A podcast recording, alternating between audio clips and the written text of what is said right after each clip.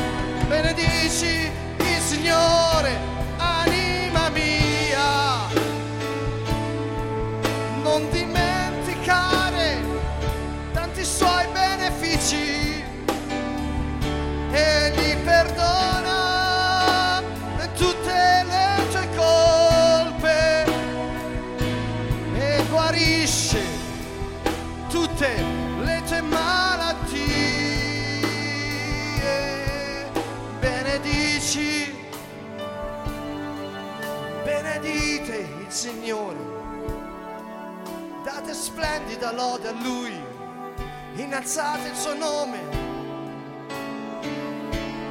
Venga il tuo regno, come in cielo, così in terra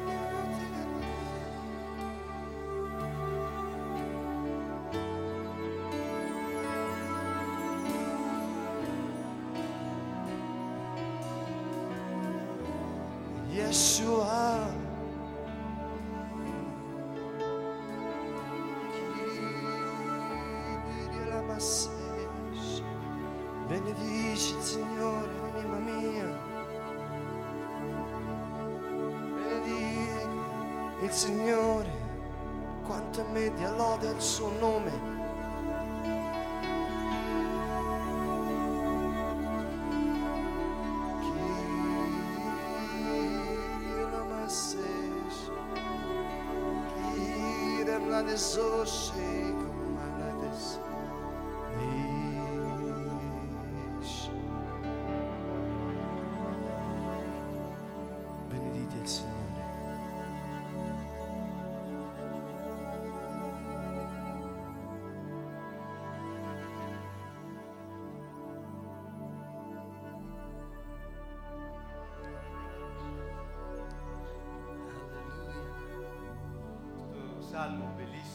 Tento nádherný pregato. ktorým sme sa teraz modlili na začiatku tohto nášho stretnutia, sa končí tým, že hovorí. Pán sta- ustanovil na nebesiach svoj trón a obklopuje svojich celú zem. Počúvajte, anieli, jeho slovo. Dobrorečte pánovi všetci anieli, udatní hrdinovia, čo počúvate na jeho slova a plníte jeho príkazy. Dobrorečte pánovi všetky jeho zástupy pri služobníci, čo jeho voľu plníte. Dobrorečte pánovi všetky jeho diela, všade, kde on panuje. Dobroreč, duša moja pánovi. Ďakujeme pánovi za jeho kráľovstvo nádherné, ktoré objíma celý vesmír. Ďakujeme pánovi, že on stanovil svoj trón na nebesiach a že nás vložil na túto zem ako jeho deti, aby sme ho reprezentovali, aby sme plnili jeho vôľu a ničili o diela diabla. Nechali tak žiariť jeho vieru, jeho nádhernú slávu v láske. A v ľuďoch, ktorých stvoril na svoj obraz, na svoju podobu. Ďakujeme Bohu za toto, že nás sa tak podelil s nami o svoju prírodzenosť. A podelil sa s nami o svetlo. A tým sme sa stali jeho deťmi svetla. Pane, Pán vie, ako sme stvorení. On pozná všetko o nás. On vie všetko o nás. Jeho milosť je trvá na veky a trvá väčšine. Tých, ktorí sa, pre tých, ktorí sa ho boja. Pane Bože Všemovci,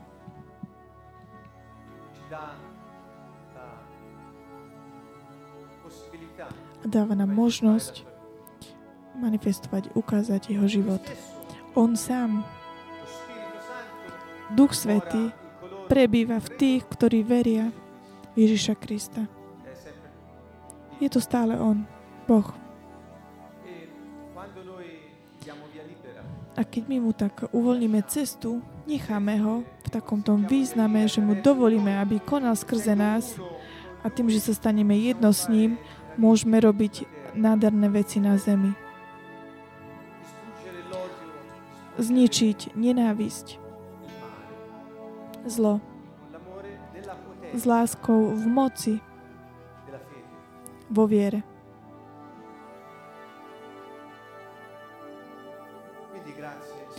Takže vďaka Ti, Páne. Náš nebeský Otec, vďaka Ti. Dobroreč pánovi, duša moja. Nech všetko to, čo je vo mne, nech dobrorečuje mu, nech mu ďakuje. Moja duša, môj duch, moje telo, nech ďakuje mu. Moje myšlienky, moje túžby, moje rozhodnutia. Moje konanie, akýkoľvek môj pohyb, všetko nech dobrorečí pánovi. Dobroreč pánovi, moja duša. Náš duch nech hovorí duši dobroreč duša moja pánovi. Nezabúdaj na všetky dobrá, ktoré ti on urobil. Duša moja, nezabúdaj na to. Pán, vlastník každej veci a takisto vlastníkom nášho života, odpustí nám na všetky naše hriechy a uzdrav všetky naše choroby. Zachráň náš život zo smrti a dáva nám korunu milosrdenstva a milosti. Dá nám každé dobro počas nášho života, to, čo potrebujeme. A tak môžeme tak obnoviť sa nám naša mladosť, tak ako orlovi. On koná spravodlivo a dáva právo všetkým, ktorí sú utlačení. Ďakujeme Ti, Pane, za Tvoju spravodlivosť a Ti ženáme za to právo, ktorým konáš voči všetkým utlačaným. Oče, v mene Ježiš Ti ďakujeme. Prosíme Duchu Svety, aby si konal skrze nás a nech sú zničené všetky diela diabla. Aby sme mohli ukázať, kto je vlastník vesmíru, stvoriteľ, pán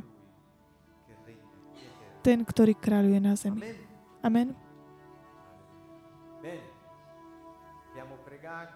Dobre, modlili sme sa. Ďakujeme Bohu, Duchu Svetému za tento čas modlitby.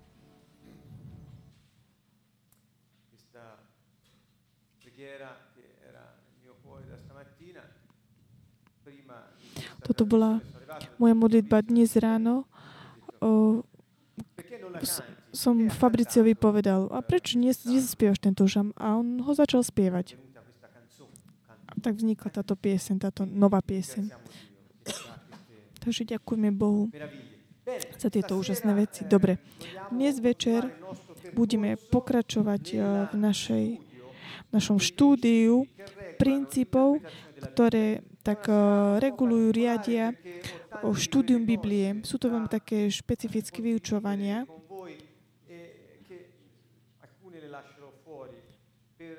lebo sa chcem tak podeliť o niektoré veci s vami, ale niektorým sa nemôžem venovať. Možno, že je to nedostatok času aj viaceré veci. Ale dôležité je toto.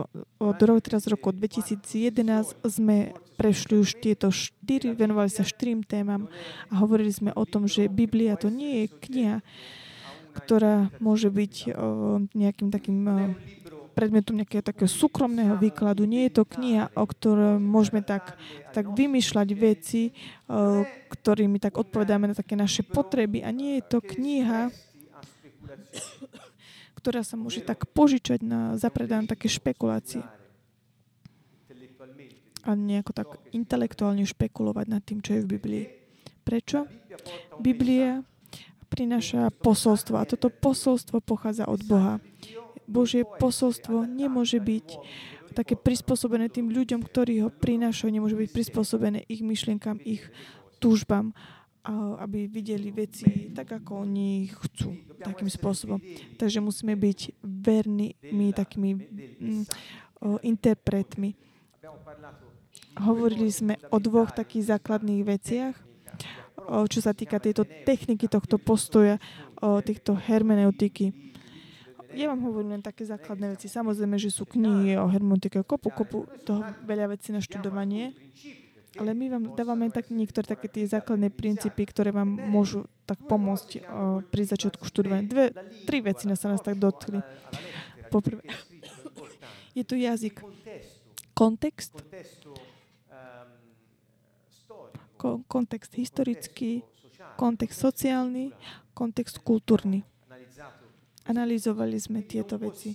Takže nemôžeme tak obísť o, tieto, také tie, tieto, m, tieto veci, ktoré sú základné, keď čítame. Lebo potom si tak robíme taký svoju predstavu o tom. Dnes večer vás chcem viesť k tomu, aby sme pochopili toto, kontextualizovať hlavne čo sa týka o kultúr, v kultúre a v takom sociálnom prostredí to, o čom sa hovorí v Biblii. Budem vám hovoriť, budeme hovoriť o typológii, o typológii symbolizmu a o proroctve. Takže mnohí ľudia, intelektuáli, študovaní ľudia, nech majú trpezlivosť, my sa delíme iba s niektorými základnými princíp, princípmi aby sme mohli tak dať sa na takú cestu lepšiu. Takže čo sa týka typológie, nepoviem vám toho veľmi veľa. Keď začnete študovať Bibliu, zoberiete si Bibliu do rúk, nemôžete obísť jednu skutočnosť, ktorá je základná. Biblia máme starý zákon a nový zákon. Pred Kristom a po Kristovi. Veľmi jednoduché. Takže čítať nový zákon bez toho, aby sme čítali starý zákon, je to ako dom bez, uh, s dvoma poschodiami, kde chýba ten prvé, prvé poschodie. A čítanie starý zákon bez toho, aby sme sa pozreli na, na akýkoľvek súvislosť s novým, s novým zákonom, bez toho, aby sme sa pozreli teda do starého zákona a videli vysvetlené to, tam zostanú to také dve také oddelené veci. Takže celá Biblia je veľmi dôležité. Celá Biblia hovorí o pánovi Ježišovi Kristovi, o jeho práci, o tom, čo urobil. A nás, nás tak pozýva, aby sme ži, žili podľa práv. Čo sa týka typológie, napísal som, aha, tu to máme. Takže typológia, typológia je je to technika, exegéza, také hľadanie významu o, koreňa, hovorili sme o tom, starého zákona, ktorá zdôrazňuje prvky, ktoré predpripravujú na to nové. Na... Máme niektoré také obrazy, také, niektoré také typy, ktoré sú v starom zákone, ktoré sú vysvetlené potom v novom. Napríklad Napísal som tu na slajd do dve, e, dve časti, ktoré si všetci pamätáte, ak nie. O, rýchlo ich tak prejdeme. Had na púšti a takisto Abraham a Izák. Sú to dve, dva príbehy, ktoré ak by neboli interpretované na toho, čo sa udialo v novom zákone, zostanú také, také ako keby také ne, neuskutočnené, proste naplnené to. A, takže je potrebné ich prečítať v takomto svetle toho nového. Napríklad, keď v, na púšti máme ten príbeh o tých hadoch, ktorí začali hrísť, o, celý rúd, celý národ, ľudia začali o, chorieť. Boh povedal Možišovi, zober hada, vystrie ho a všetci, ktorí pozrú na, to, na toto hada, budú uzdravení. Pamätáte si na tento príbeh. V Novom zákone tento príbeh je taký, tento príbeh je tak um, použiť tento obraz ako na vyzvinuté Ježiša na kríži, ktorý išiel a zomrel za všetkých nás. Takže je tam určitá taká tá typológia medzi tou, tou tým starom, starým starou figurou, starým tým obrazom toho Možiša, ktorý vyzdvihol toho hada. A potom je, v Novom zákone Ježiša, ktorý bol vyzdvihnutý na kríž, také prepojenie. Ďalší je to príbeh, je to príbeh Abrahamovi a Izákovi, trošku možno bežím, ale chcem sa potom venovať takým dôležitejším veciam. Takže príbeh Abrahama a Izaka nemôže byť pochopený, ak nie vo svetle toho, čo urobil Boh Otec so, so svojím synom Ježišom Kristom. Takže musíme sa pozrieť na to z takéhoto pohľadu. Takže tá obeta syna, ktorá bola požiadaná Abrahama a potom potom Abrahamovi bol nakoniec povedané, aby neukončil hm, život Izaka a potom Boh tak zabezpečil toho baránka, ktorého potom obetoval. To je taký, taký predobraz toho, že Boh poslal svojho syna baránka obetujúceho ako on otec obetoval baránka od svojho syna za nás. Takže máme tu taký ten element toho starého zákona, ktorý má byť čítaný vo svetle nového zákona. Takže keď čítate nový zákon, tak hľadajte nájsť takéto úplne také, takéto zjavenie toho, čo čítate v tom starom zákone, takéto doplnenie v tom novom zákone. Inak by to nemalo význam. Starý zákon je plný takých tých typológií. Takže to, čo sa nájde v tom starom zákone, je potom dovysvetľované v novom.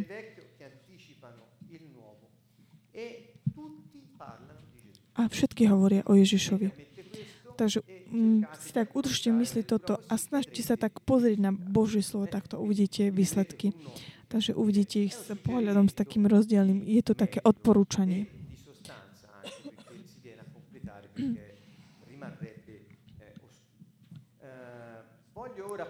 Takže chcem sa teraz uh, prejsť na symbolizmus.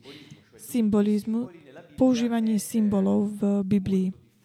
Je to je veľmi také rozšírené, takže musíme vedieť, že čo, čo nájdeme v Biblii, aby sme dobre pochopili význam toho, či čítame. Pretože keď nechápame, čo je to symbol, čo je to symbolizmus, nedokážeme pochopiť to, čo Boh chce povedať. Napríklad, dal, dal som symbol, je to konkrétny prvok, nejaké objekty, zvieratá alebo osoby, môžu to byť všetky tieto veci, ktorým sa pripíše určitá taká charakteristika, ktorá pripisuje inú hodnotu o mnoho širšiu, abstraktnú voči tomu, čo skutočne normálne reprezentuje. Takže toto je definícia symbolu. A chcem vám spraviť hneď aj príklad. Sú symboly, ktoré sa môžu dať ako, môžu byť tak, teda sú to také tie viditeľné symboly a majú napríklad proroci videli symboly také ako znamenia, objekty, veci, mali proste, mali proste vízie, videli niečo také tie spoločné veci. A vo, vo vizii to znamená niečo iné. Jeremiáš 1, 11, 14. Má pán sa ma pot, o, spýta, čo vidíš, Jeremiáš? Odpovedal som, vidím prúd madľovníka a pán mi povedal, dobre si videl, pretože budem bedliť na tvoje slovo a splním ho.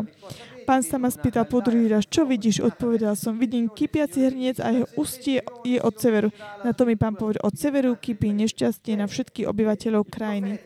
Takže prorok vidí uh, prúd mandlovníka, potom vidí hrniec uh, kypiaci a potom Boh vysvetlí, že ten význam nie je, že ten prúd mandlovníka a ten kypiaci hrniec, ale niečo, čo reprezentuje to vidiace symboly a potom mu to tak ukázal, čo to znamená, aby prorok potom mohol vysvetliť, uh, čo vlastne tieto symboly uh, znamenali. Dúfam, že to bolo také jasnejšie. Lepšie to pochopíte z Božieho slova. Takže ďalší príklad. Amos 8, 1, 2. Toto mi zjavil pán Jahve, hľa, kôž ovocia.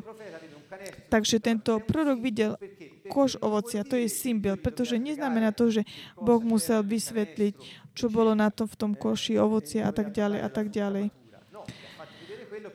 Ukáž, ukázal mu toto, aby mu vysvetlil tým niečo iné. Toto bol, teda ten kôž ovocia bol ako si bol. A potom Boh to vysvetlil i riekol. Čo vidíš? Amos odpovedal som, kôž ovocia. Pán mi povedal, príde koniec na môj ľud Izrael.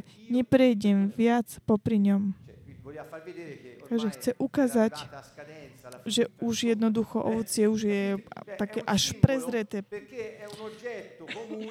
Je to taký symbol, ale to je taký objekt, ktorý, taký spoločný, ktorý ten prorok mohol tak pochopiť ten význam a je tak poznaný aj taká tá charakteristika, ktorá je pripísaná k tomu košu plného ovocia, sa potom vysvetlí na tom Boh to, čo tým sa vlastne povedať.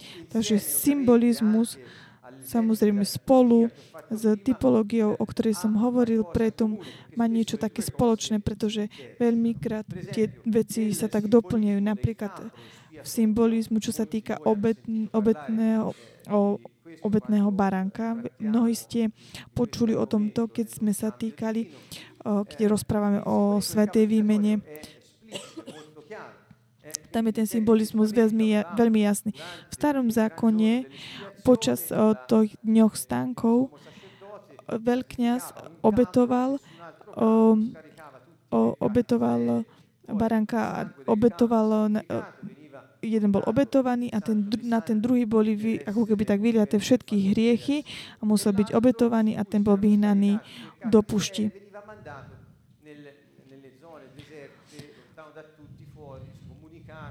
Bol úplne exkomunikovaný, vyhnaný do pušte a odišiel ako keby s tými s tými hriechmi na sebe a potom vlastne on prijal na seba všetky tie prekletie z hriechu. Takže tento príklad je to vlastne symbol o tom, čo, čo malo sa potom stať a uskutočniť skrze Ježíša Krista, ktorý bol baránkom, obetným baránkom.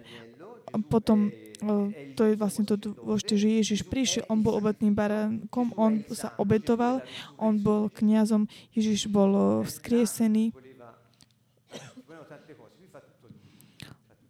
Takže predtým sa musel robiť veľa vecí, ale potom všetko vlastne urobil on. Ale tam bol ako taký ten predobraz, ktorý mal ukázať to, čo sa malo udieť po tom novom zákone. Keď čítate v zákone nielen typológia, také tie prvky toho starého zákona vysvetlené potom v novom, ale takisto aj objekty, zvieratá, osoby, veci také, ktoré sú tak všeobecne známe, sú potom používané, aby im bol daný taký ten iný význam na také dovysvetľovanie. Takže symbol to je len taká správa. Nie je to význam správy. Takže videli sme ten prúd mandlovníka, hrniec, kypiaci hrniec, kôž ovocia. Ten význam je taký ukrytý v tom symbole a potom Boh ich zjaví tieto symboly. A potom, keď ich prorok vidí, aby mohol povedať ľuďom význam tých symbolov, toho, čo videl. Takže sú takisto aj niektoré materiálne symboly, ktoré sú používané. Tu sú niektoré.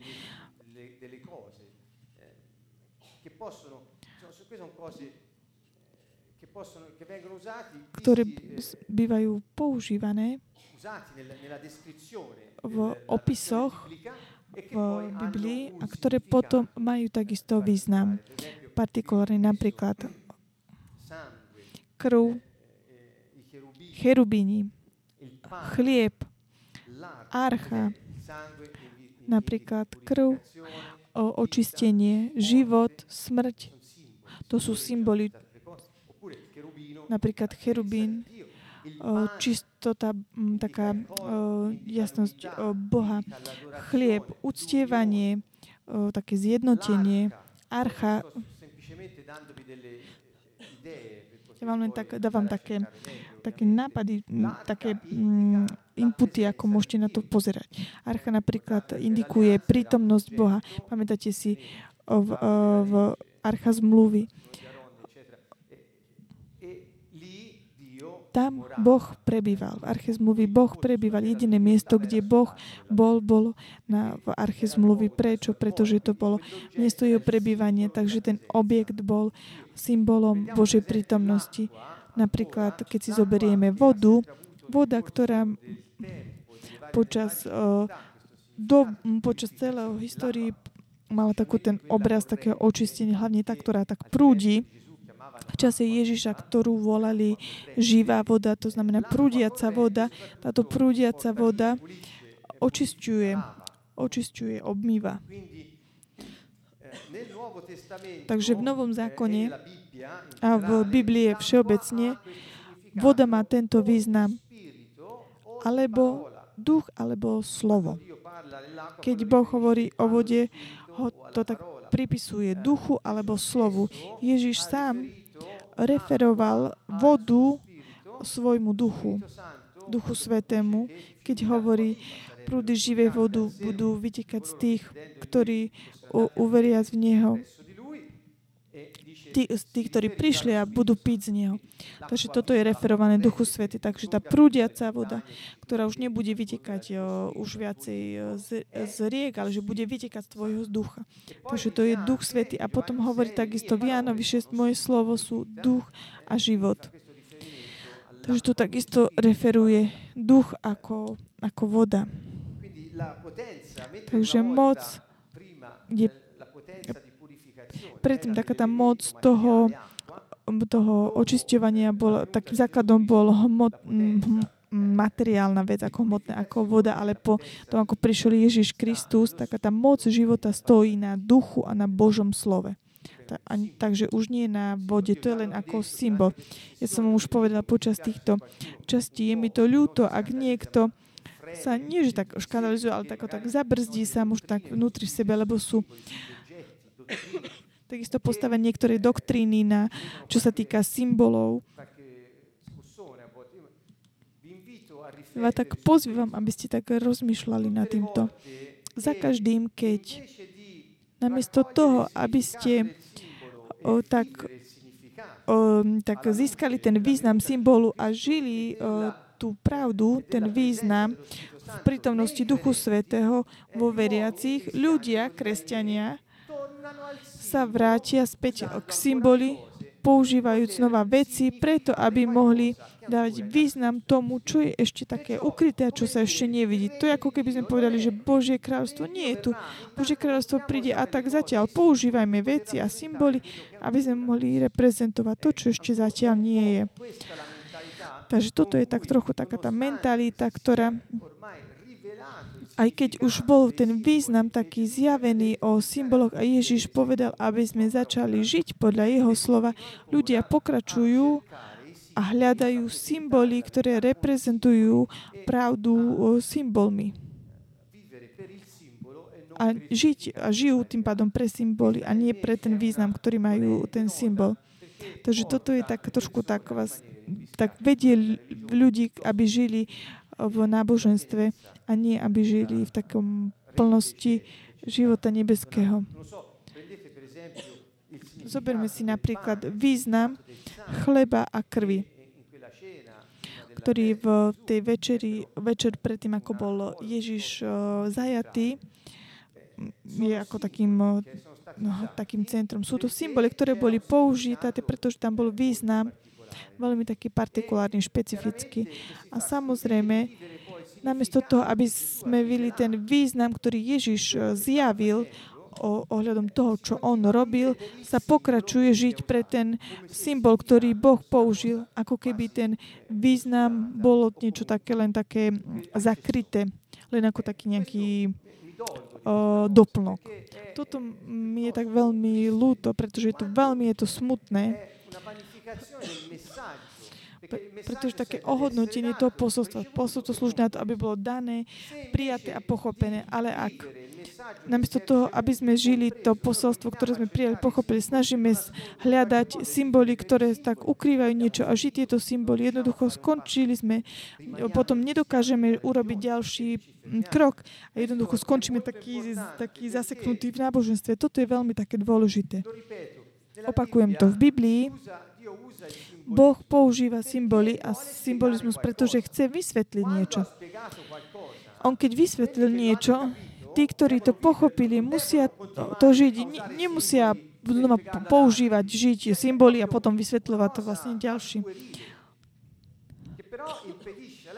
A toto zabraňuje ľuďom, aby žili plnosť toho, toho zjaveného posolstva, tej správy. Napríklad, ako sme povedali v týchto, počas týchto častí, dnes večer hovoríme o symboloch. Eh, Predtým sme hovorili o kultúre, o kontexte sociálnom.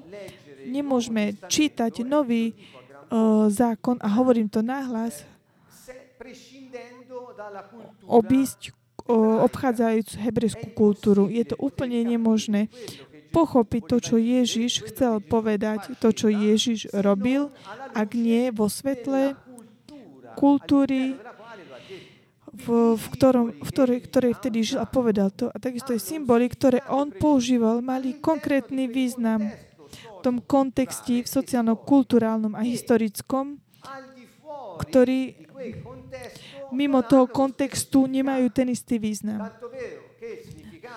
Ke, keďže ten význam použitia toho symbolu ako chleba a krvi bol pozvať všetkých tých, aby žili novú alianciu, e novú zmluvu medzi uh, Bohom a ľuďmi a medzi ľuďmi luce navzájom vo svetle jednoty, grazie ktorou boli zjednotení vďaka Duchu offre ktorý im bol daný, pretože on obetuje, e obetuje svoje telo ako obetu, takže hovorí, obujte, o, o, milujte ostatní, ako som ja miloval. Toto je celý ten koncept, toto je. A čo sa robí teraz? Kresťania sa nemilujú navzájom, ani nevedia, čo to znamená aliancia, zmluva. Nikdy nerozmýšľajú medzi alianciou, zmluvou, medzi ľuďmi, ktorí riti Ježišovi. Kristovi. Chodia, používa, chodia na rituály, používajú symboly. Takže úplne taký znehodnotený to posolstvo, mm, ktoré bolo dané. Takže význam je vlastne ako len taký doplnok. A toto skutočne robí, Je, tak, je smutné. Ale vďaka Bohu, vďaka niektorým princípom, inštrumentom interpretácie môžeme sa vrátiť k tomu základu. Takže opakujem, nemôžeme si myslieť, že mm, sa má žiť pre symboly. Ešte raz to opakujem. Takže napríklad vrátim sa ešte k tej večeri, pretože je to veľmi al dôležité. V termíne večeri Ježiš zobral kalich a bol to kalich, ktorý hebrejskej kultúre, eh, simbologia ich un ktorú oni používali, bol to kalich, o, mesiášsky kalich. Bol to kalich, ktorý zostal ako posledný eh, e a ktorý bol predurčený a mal reprezentovať príchod, calice príchod Mesiáša. Ježiš zobral nakoniec tento kalich, ako keby a ty povedal, ja som ten, ktorého očakávate, ja ho môžem naplniť a ja vám ho dám piť, pretože je nová aliancia v mojej krvi. A, takže vzadu za tým je celá kultúra a dáva to význam, celá tá kultúra. Ak nepoznáme, nemôžeme to jednoducho pochopiť. Takže čo potom ľudia robia? Buď špekulujú, alebo tak vymýšľajú nad tým také veci. Vytvárajú doktríny, všetko možné. Vytvárajú situácie, ktorými tak vedú správanie k ľudí, k tým, ktorí veria tomu, čo im bolo povedané. A pritom nie je to to, čo ich boh, k čomu ich Boh pozýval. Takže interpretácia je veľmi dôležitá. Quindi, ehm, quindi eh, per esempio, voglio Napríklad, farvi soltanto un esempio per concludere questo aspetto aby som tak ukončil tento aspekt týchto hebrejských koreňov, čo sa týka nielen textu, ale takisto aj kultúry. Chcem všetkých po- pozvať, aby sme tak uh, sa tak pozrieť na taký ten takýto jazykový pohľad. Ak je nový zákon napísaný v grečtina, štruktúra je taká tá hebrejská. Oni ho, uh, bolo to také taká pripísané tej, uh, tej kultúre, v ktorej oni boli vtedy. Napríklad, čo sa týka niektorých uh, významov slov, ktoré sú, toto je v Matúšovi 6.23, keď Ježiš hovorí, môžeme si to pozrieť, to je jedna vec, ktorú som videl teraz, 23 takže Matúš 6.23, Gesù dice Ježiš hovorí, hovorí o lampou tela je oko. Ak bude tvoje oko čisté, bude celé tvoje telo vo svetle. Ale ak sa tvoje, a potom povie, a potom ho, ak tvoje oko sa zakali, bude celé tvoje telo vo tme. Potom neskôr hovorí, a keď už svetlo, čo je v tebe, je tmou, aká bude potom tma sama. Ja som počul všetko možné o tom, ale ak sa tvoje oko zakali, ak tvoje oko je, je dire che Niekto začne hovoriť, že keď si pozeral film pornografický, to znamená, tvoje oko je zlé vnútri a potom celé tvoje telo sa tak odovzdá vášňam. Počul som napríklad toto, tvoje oko je zlé, pretože odraža tú zlo, zlobu, ktorú máš v tele, takže po pohľadu sa tak chápe, um, čo máš v srdci. Každý jeden nad tým zlým okom uh, povedal to, čo chce. Neviem, čo si vy predstavujete keď Ježiš hovorí, ak sa tvoje oko zakali. Čo to znamená? allora io mi sono imbattuto devo dire la verità imbattuto nel significato che colloquiale che questa espressione aveva al tempo di Gesù Takže ja som sa tak, mm, tak pozrel na to, ak, aký význam dávali tomuto eh, vý, eh, význam v čase Ježiša. Eh, V tom období to bolo takéto oko zakalené, bol to človek, ktorý je lakomý. Takže Ježiš hovorí, ak si lakomý, si na, cítiš sa zle, si na tom zle. Takže to ako keby bolo povedané, buď eh, štedrý, znamená to, buď štedrý. Takže v takom tom všeobecnom mm, linguaži to obdobie jednoducho to znamenalo, buď štedrým, nebuď, nebuď lakomým. Netreba si jednoducho vymýšľať veci. Takže to, čo vám hovorím, je, vráťme sa k významom pôvodným toho, čo je napísané, pretože nám to pomôže pochopiť to posolstvo a zabrániť zabrániť ho, tak použiť na také naše fantázie, na také naše potreby, prispôsobiť si ho sebe. Takže potom tr- predtým povedal, kde je tvoje o, poklad, tam je tvoje srdce a potom nebuď o, lakomý, lebo potom bude na tom zle, budeš na tom zle celé telo, telo. A potom nasledujúco hovorí, nik nemôže slúžiť dvom pánom, pretože buď bude, bude jedno nenávidieť a druhého milovať. Takže úplne teraz v tom kontextu to je tak pekne tak zapadá. Takže kde je tvoj poklad, tam je tvoje srdce. Nemôže slúžiť o, aj Bohu, aj mamone. Nebud lakomý, lebo keď nebudeš o, na tom zle, bude sa cítiť zle. Takže úplne je to dobre kontextualizované a jedno na druhé, na druhé na to napasuje. A kto napríklad o, toto o, vysvetľuje, o, že je to, keď si človek zakali oko pozeraní pornografických filmov, ako je veľmi také vzdialená tej interpretácie od tej pravdivej interpretácie. Takže sym, symbolizmu, symboly nám pomáhajú pochopiť signály. Keď si pochopil význam, žiješ slova, ktoré ti Ježiš dal. Toto je jednoduché pozvanie, také banálne, a ktoré vás tak pozýva. Prestaňte žiť o symbolizmoch, pretože ak žiješ o, v takých tých so symbolmi, o, potom význam sa ti stane len takým takým doplnkom a pr- nežiješ v tom v plnosti života, do ktorej ťa Ježiš pozval. Takže pozývam a hovorím to všetkým, ktorí to ešte zatiaľ nepochopili, aby mohli otvoriť oči. Takže neza, ne, nepokračujte, nehľadajte o, vodu, víno, chleba, ale snažte sa tak pochopiť, čo to znamená voda, víno a chleba. A, tak to tak aplikujte a praktizujte posolstvo Ježiša Krista. Takže proroctvo. Ešte 10 minútiek, nie viac, pretože nás zaujíma pochopiť, ako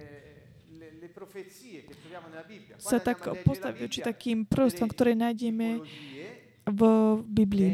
Keď čítate Bibliu, nájde, nájdete tam také tie typológie, ktoré majú byť čítané staré zákon, ktoré má byť čítané vo svetle nového. Potom tam nájdete symboly, kde má byť pochopený ich význam, aby sme mali taký kompletný obraz. A takisto tam nájdeme proroctva, ktoré musíme vedieť, ako sa máme k ním postaviť. Takže to posolstvo to nie je prorokovo. Posolstvo je Božie, ktoré dáva ľudu skrze proroka, tak ten spôsob, akým potom je, je podané, je pror, prorokovo. Ale to posolstvo to nie je prorokové. Takže nemyslíte si, že to prorok si niečo tak vymýšľa, alebo tak Boh hovorí skrze človeka.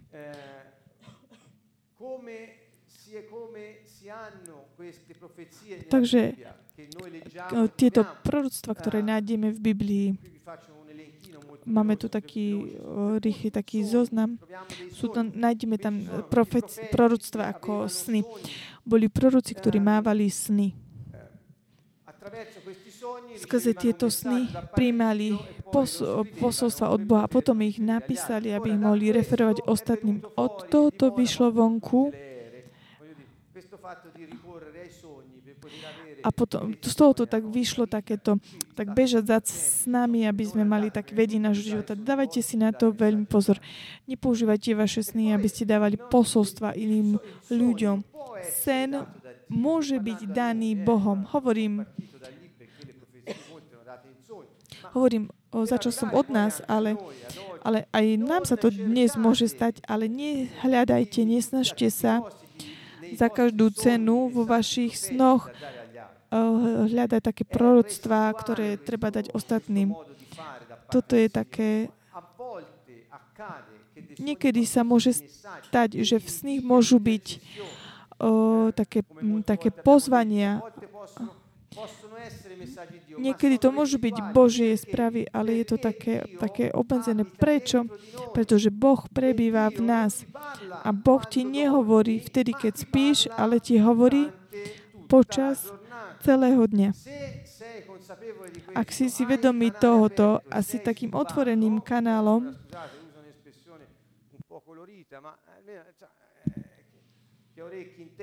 kto má uši, nech počúva, je jasné, nemusíš očakávať, aby sa zaspal, aby si, aby si pochopil, čo hovorí Boh, pretože potom toto by znamenalo, že normálne každodenne nepočúvaš Boha. Okrem iného, Boh nehovorí. Toto nás, eh, by nás tak oddialilo Boha. Keby nám, keby nám Boh mal hovoriť, to, on by bol tak ďaleko, ale on myslí v nás. Toto je o mnoho jednoduchšie, pretože on prebýva v našom duchu. Takže jeho svetle sa tak o, preteka takú našou mysľou a my myslíme takou, takým Božím smyšľaním. Takže Boh ti nehovorí, Boh myslí v tebe.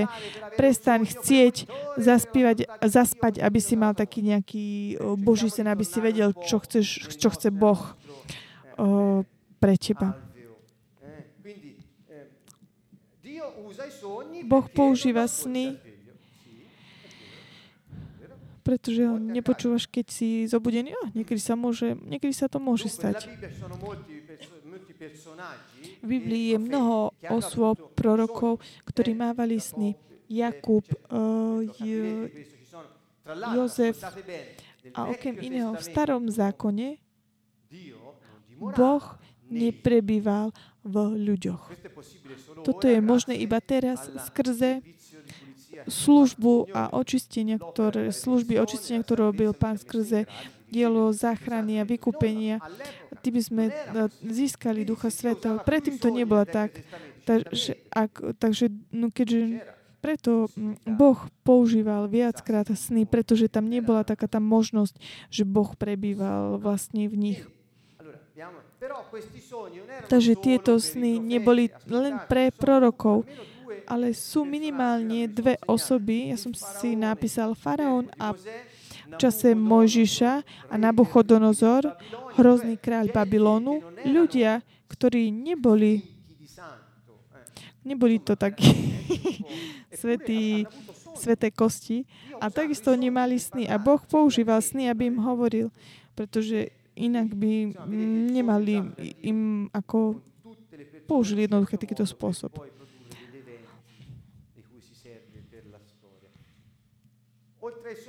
Okrem sno, snov máme, uh, sú takisto v Biblii použité vízie, takisto som tu dal uh, príklady Ezechiel, Daniel, tá istá vízia uh, učeníkov z náhore Tábor, keď videli jeho slávu, ako, a keď ho videli takého, aký je.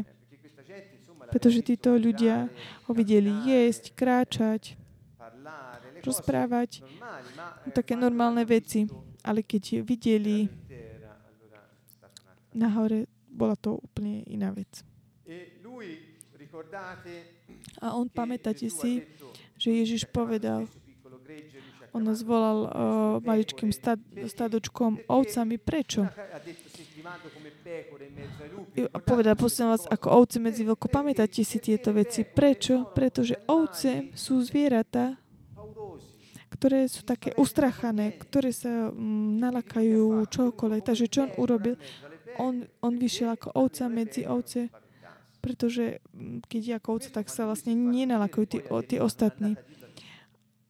A preto im povedal, nech, nechoďte, nepôjste nikomu, ale potom sa nalakajú a Takže tá vízia bola daná uh, vtedy, uh, v tom momente a oni videli jeho slávu. A tak takisto v starom zákone máme prorokov. Boh dáva informácie prorokom priamo skrze vízie. Chcem dať takú priamú informáciu. Ja len robím taký, taký, také zhrnutie z toho, čo môžeme naozaj tak nájsť v Biblii. A potom sú takisto také podujatia, alebo lepšie povedané situácie, ktoré Boh používa. Pamätáte si, ako tieto proroctva sú dané prorokom, buď sny, alebo vízie, alebo ako také podujatie. Napríklad,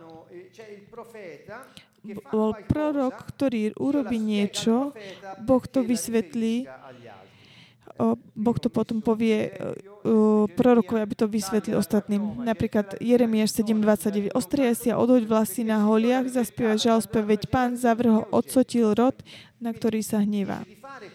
Takže mu hovorí, aby urobil niečo, urobil nejaký čin. A potom mu vysvetlí význam tých, toho, čo urobil a mal to referovať ľudu, aby videli, tí, ktorí videli, čo urobil a spoznajúc význam, mali také priame, priame to, čo im Boh chcel povedať. Toto nie je jediný príklad.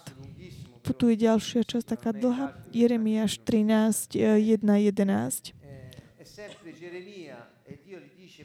Boh hovorí, choď a kúp si platený opasok a opaš si s ním bedra, ale do vody ho nedaj. Kúpil som si teda podľa pánovho slova opasok,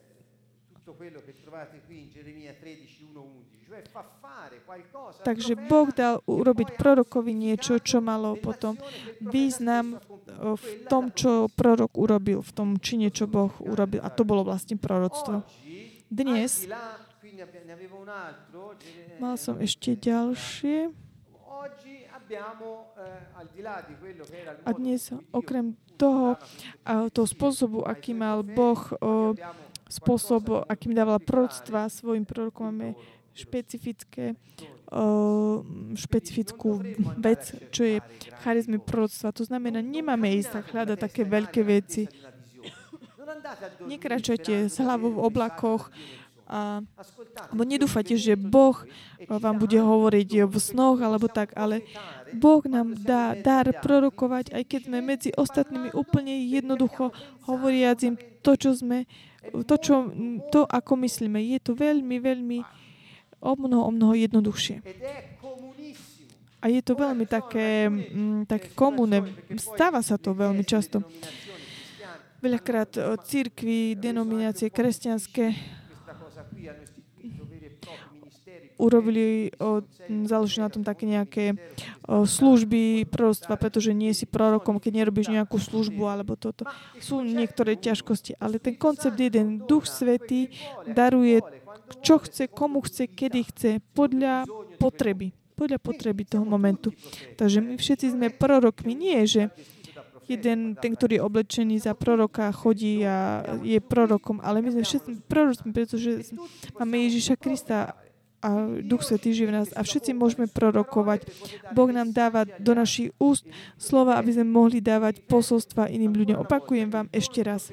Dar proroctva je to dar, ktorý majú všetci veriaci v Ježiša Krista, pretože v tom možnom momente, keď je to potrebné, môžeš dať slova pozbudenia, pozvihovania, takého budovania. Sú to všetko veci,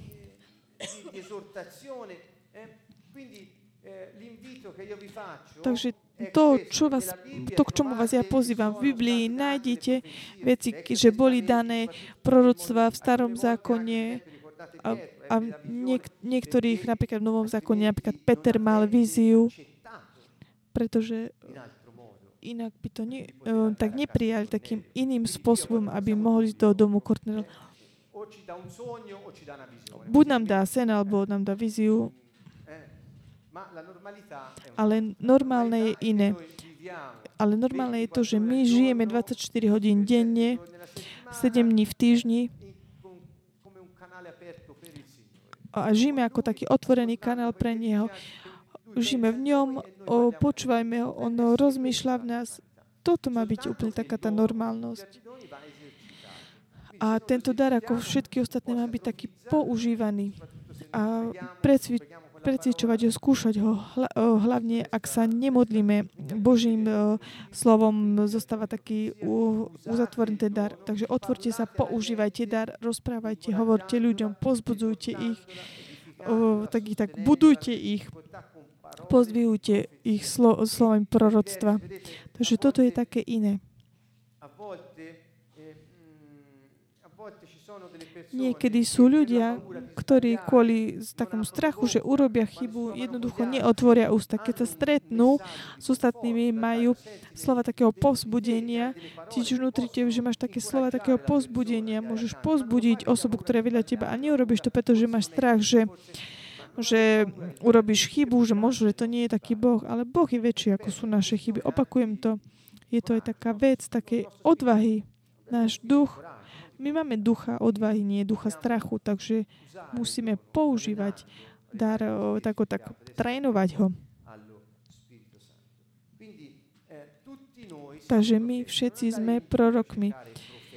Nechoďme dookola a hľadať prorokov, ale stačí, keď okolo nás sú ľudia plní Ducha Svetého a oni majú tu možnosť byť otvorení a sú teda otvorení pre Pána.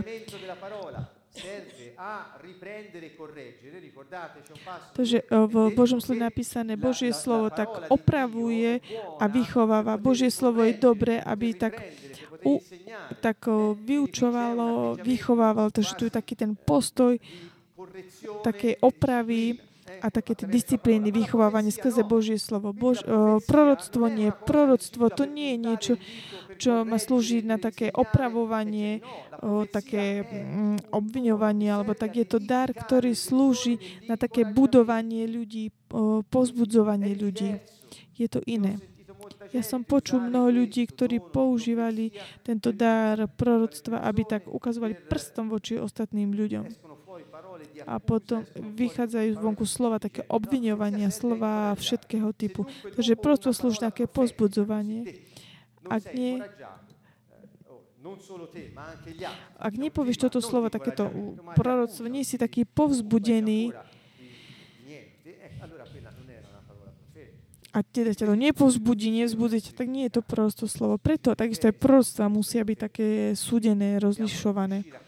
Musíme tak pochopiť to, čo je povedané, či je to posolstvo pánov, ako ak to pozbudzuje, pozdvihuje a buduje, je to také, je to Božie pro, pro, je to proroctvo pre teba.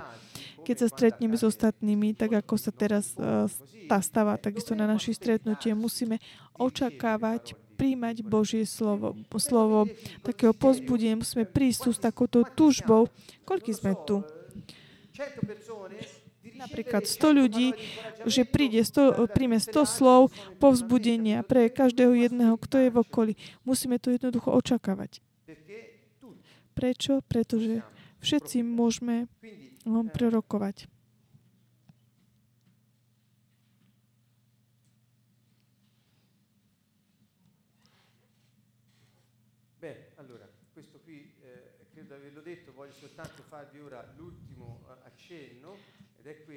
Takže ešte prorok. Niekedy tak v tých prostoch, ktoré nájdete hlavne v starom zákone, ohlasujú taký, taký neodvolateľný súd. Ako sme čítali v niektorých častiach Jeremiaša. Choďte, pozrite sa, potom Boh hovorí, nemodli sa za týchto ľudí. Boh hovorí, nemodli sa za nich. Choďte sa pozrieť. A za každým, keď Boh povie mm, prorokovi, aby ohlásil nejaký taký neodvoliteľný súd, potom hovorí, nemodli sa za tých ľudí. Ako keby modlitba mo- o spravodlivého mohla mať efekt, priniesť efekt. Takú istú. Takže predstavte si, akú Boh hodnotu dáva modlitbe jedného spravodlivého proroka, ktorý žije v jeho kráľovstve. Hlavne teraz, ktorý žije v kráľovstve, nemodli sa. Pretože ak nie modlitba, je jednoducho mocná, mocná. Boh sám hovorí, ak sa modlíš,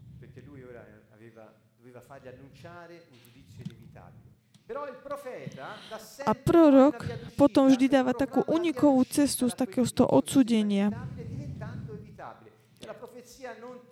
Takže to prosto ťa nikdy nie, nie, tak nie, neoprie o taký múr, že nemôže odtiaľ, ale vždy ti dá takúto unikovú cestu a tak ti povie, že ak budeš pokračovať v tvojej tvrdohlavosti, toto bude tvoj koniec. Ale ak urobíš, ako ti povie pán, vyjdeš, uh, vyjdeš z toho. Toto je tak, uh, to posolstvo, ktoré ťa tak buduje a uh, pozbudzuje. Takže Prorok je zapojený do života komunity. Prorok to nie je taký, ktorý príde, nevie sa odkiaľ a príde tu a povie veci a potom ide preč. Títo proroci boli ľudia, ktorí žili tam, ľudia, ktorých poznali. Oni vedeli, aký žijú život. Tí proroci. Takže toto je veľmi dôležité, pretože opakujem, každé prorostvo má byť súdené na základe toho, čo, čo bolo povedané. Takisto aj Eh, pretože aj život eh, toho človeka, proroka, ktorý hovoril, je poznaný. Toto si takisto tak držte v mysli. Pretože môže sa stať, že nie je to takto a potom sa snaží brať také nejaké také sugestívne slova a hovoriť a tak. Prorok je takisto ten, ktorý je buď ako taký strážca alebo taký príhovorca. Questo era un po' quello che io stasera toto je to, čo som dnes vám chcel povedať, čo sa týka symbolo, typológie symbolizmu, a ktorí nám tak uh, hovoria, ako sa vám tak postaviť k textu. Išiel som ma trošku tak za, aby ste tak znovu, sme tak pozval som vás, aby sme tak objavili, aký majú význam o niektoré také vyjadrenia podľa kultúry, podľa jazyka v tom období, čo je veľmi dôležité a objaviť, že tie korenie hebrejské v Novom zákone sú, pretože Evanielia sú hebrejské knihy. Ježiš bol hebrej. My nemôžeme toto obísť. Kultúra bola táto. On hovoril, hovoril tým ľuďom. No. Prečo? Pretože oni mohli pochopiť ten spôsob, akým on hovorí. Okrem toho, veci, ktoré hovorí a ktoré potom mnohí po ňom hovorili, iba Hebreji mohli pochopiť. Takže nechám vás tak si to. Nie je to náhoda. Toto je kapitola to veľmi taká veľká, ale nechcem ju ani otvoriť. urobíme to, keď budete, budeme mať viacej času. Ale zamyslite sa nad týmto.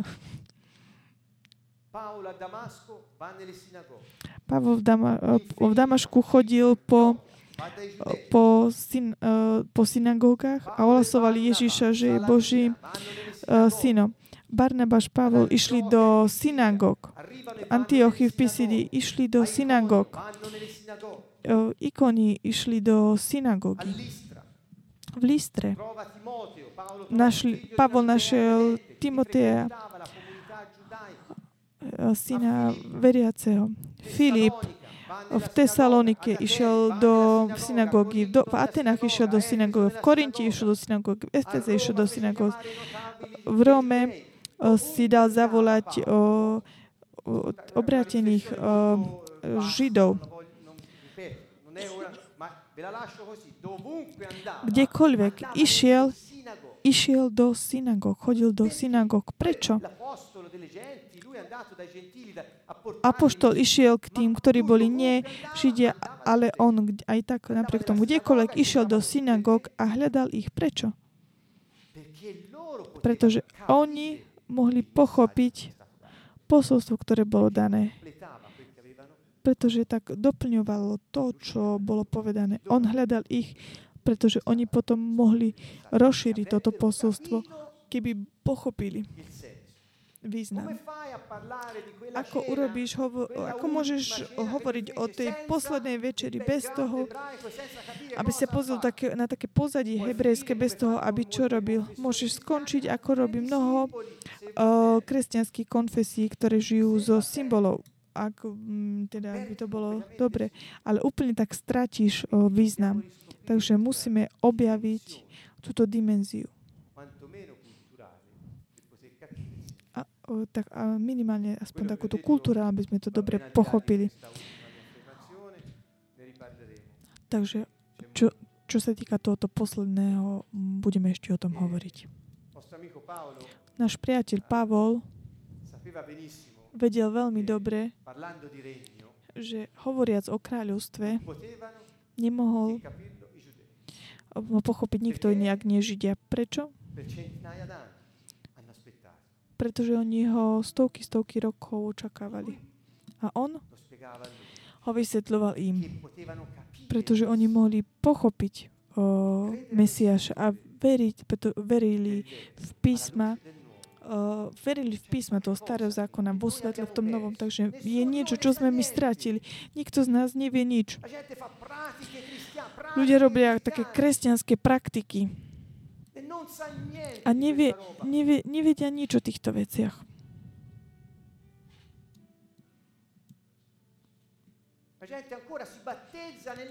A ešte ľudia dnes sa krstia vo vode, pretože a nevie, že to nie je nejaký, že to nie je kresťanský akt, ale to je hebrejský. Hebrejsi, hebreji to robili.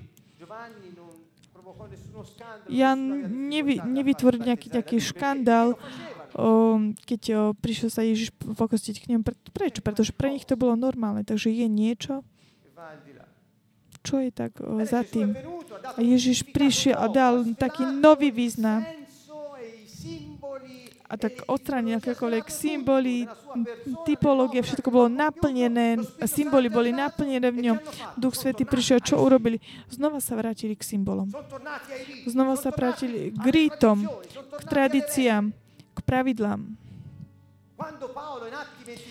Keď Pavol v skutku 23 sa vrátil do Jeruzalema, posledný krát Jakub mu hovorí, a priateľ, videl si, koľký praví o, hebreji, poslušní viery sa obratili o, k kresťanstvu.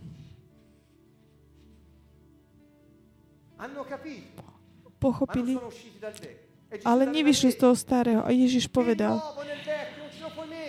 nové nemôžeš vložiť do starého, ale oni zostali tam a preto sa posolstvo tak nerozšírili, sa stratil ten význam. Takže musím sa zastaviť tu kvôli času a takisto aj kvôli iným veciam. Budeme o tom ešte hovoriť o, hĺbšie. Viac. Takže keď nájdete symboly, proroctva, typológie, rozmýšľajte nad týmito pár slovami, o ktorých sme hovorili.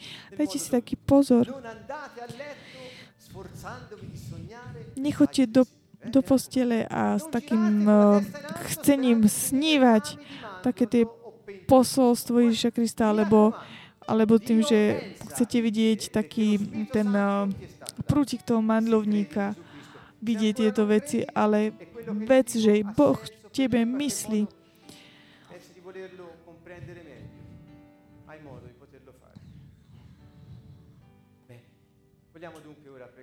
pregare. to, že chceme sa teraz modliť, aby sme mohli pochopiť tieto veci do hĺbky. Chceme to robiť? Áno?